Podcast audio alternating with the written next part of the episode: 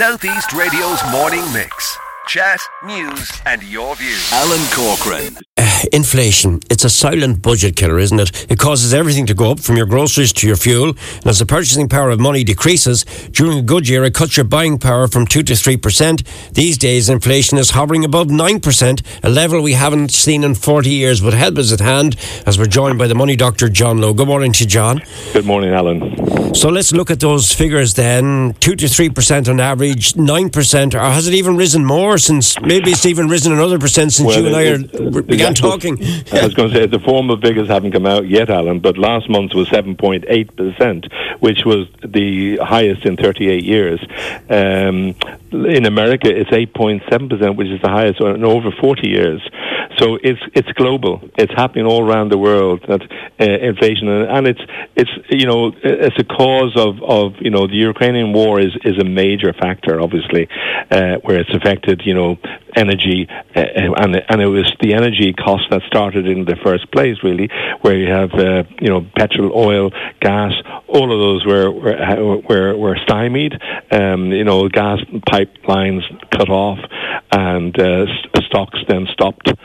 So uh, you know, it, it has a knock-on effect because then, apart from uh, the energy, you, you need you know uh, to to to you know cook food, for instance, you need uh, you know oil and electricity and all sorts of things. Um, I have an electric car, and so that that's now going to be nearly as expensive as oil or petrol. Is it really? That's very interesting. Why?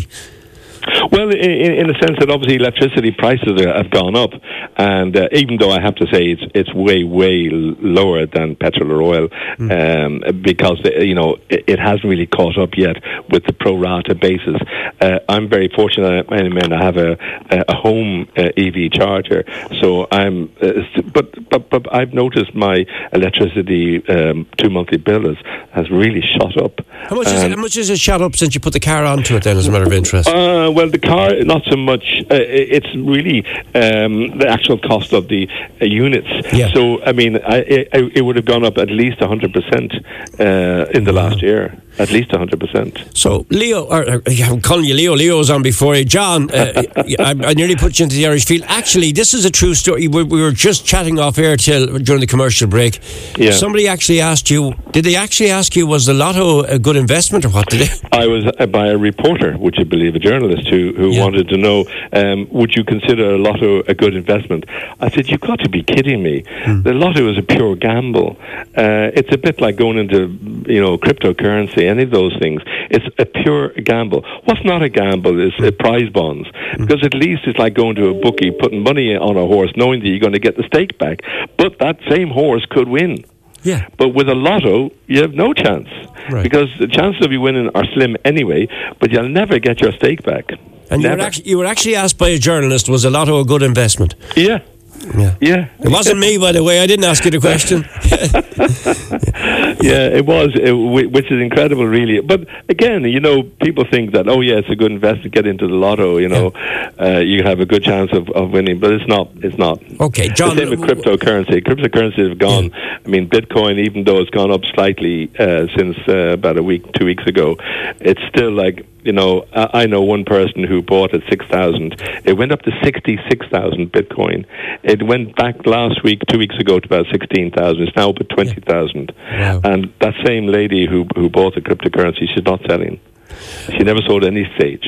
Very interesting. Mm. Now, I want you to prioritise how we should make the fuel bob we have last a little bit longer and then how we can reduce our expenses. Anyway, first of all, what should the priorities be to pay Well, you know, let's be positive because we're talking about financial planning essentially, and this is really a good time not to be frugal or mi- miserable or mean, uh, Alan. You know, this is about uh, you know proper adult financial planning where you you look at you know where your your money is going because obviously uh, you know it's not a, a question of, of, of uh, you know paring back. I mean that's the the last choice when you have an expenditure which exceeds your income. Your your your three choices are cut costs, earn more, or prioritize. And that's why I think I might have mentioned before something like, you know, 300,000 people over the last five years stopped paying their health insurance. They simply couldn't afford it. And they prioritized that they needed food on the table before getting, you know, uh, health insurance, mm-hmm. which is a fair enough comment, I might add. Okay, so that's so the priorities then, by your reckoning, are what? What would the top three be? Well, you, you, want to financially plan. Uh, you got to make sure that when you look at your expenditure list, um, that everything is uh, approved. You know that you've you've got a second quote, for instance. You've got car insurance. You've got something coming in. Do you do you need the Sky movies? Are you looking at Sky movies? Do, you know, when winter comes, turn your thermostat down. Lots of little things that will help. Um, but in, initially, you've got to look at the whole picture, the holistic picture, on and look at you know where is our our money going. Because it's a finite amount of money. And as some of these bills are costing more like food you can't we we still have to go out and buy food. We still have to get heat and light and we still have to uh, you know put maybe petrol or oil or yeah. you know diesel into the car. So they all are are given. So you look at the ones that you can't get out of. Unless for instance if you're talking about uh, petrol diesel uh, you pool your car or you walk or you buy a bicycle uh, under the you know the bike scheme team, uh, or you do lots of things that run like yourself, Alan. That might that might be a good option. Yeah. You know, where you get fit as well as uh, you're saving money on on car uh, journeys. okay, stuff. so there's some of the things that you can prioritise and help you reduce your expenses. But should we consider ways to increase our income, and if so, what ways are out there at the moment? Because there seems to be a huge uh, shortage of. Uh, uh, there seems to be a lot of jobs out there at the moment, doesn't it? It's a, it's a very good question. Absolutely. I mean, I, I, I don't have you come across people who do two jobs? I mean, I, I one stage when I was a young banker, um, we're going back a few years now at this stage, uh, and we went on strike uh, this is now uh, 76, I think, if memory is right. So that's a long time ago. I had three jobs at the time. I worked in a bar at night. I did some uh, writing for a newspaper, and I had my, my bank salary. So, I mean, you know, you were um, you didn't think twice about that. And then, of course, I had music, and uh, the, the music which was returned as well. I might add to to revenue at the time, and always have done. I was one of the very few musicians, part time musicians, who who had a uh, wouldn't mind being tapped on the shoulder. yeah. But but it was it, it, as I said, it is now at this stage. You look at every opportunity. Yeah. Um, I mean, w- what happened to the paper round that the kids used to use do years ago, uh, which is now gone. Of course, there's no more paper rounds. But but kids are are very um, resilient, and and they get into all sorts of high tech stuff now that they can do. You know, TikTok and yeah. various things that will earn money. Is it a good time to invest, John? Um, it, it's it's still the stock markets are well down, and they have been. America's just gone into a bear market, uh, which means that you know it's really a bad time really to invest in the stock market. But at the same time, there's go, always going to be a rebound. You know, I'll, I'll give you the example of last March here when the coronavirus hit, stock markets went down 20, 30 percent. But if you did nothing, you sat in your chair and did nothing. Four months later, it all came back.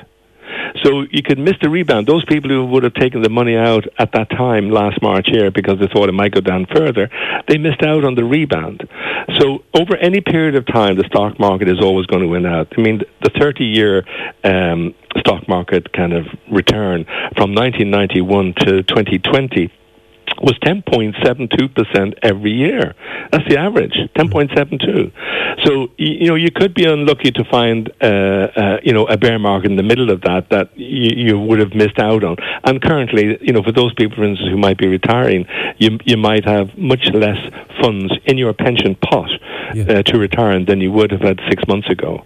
But give a good, fair wind, this war, please God, will end.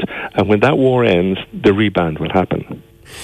Yeah, so at the moment it's not a time to panic then, is it? If no. you have a pension, you shouldn't draw it out, you should let it settle for a while or what?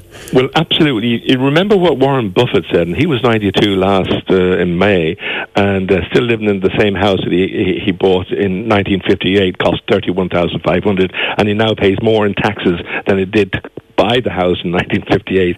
He had a great one liner, Alan, and he said the stock market is a mechanism for transferring wealth from the impatient to the patient. Right. No, you got it. Um, should we look at our bills and, and shop around? For example, car insurance, home insurance is something you're very strong on.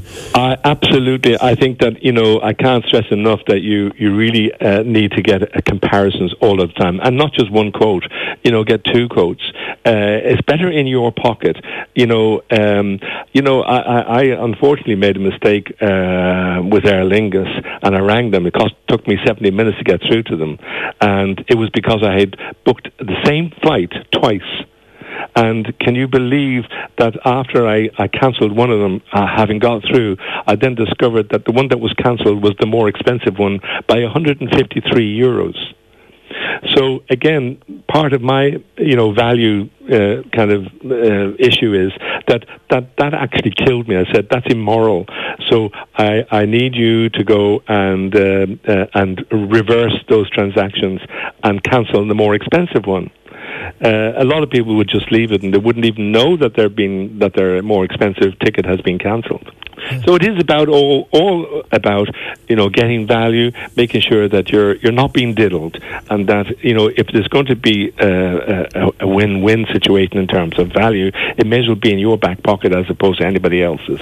Now, apart from your, your wonderful books, you also have your weekly column in the Irish Daily Star, which is this Thursday. But uh, the most important question as we conclude our chat with you this morning, John, is this one: What should you do if you are really struggling? They've listened to all the advice, and you've given us a lot of advice this morning.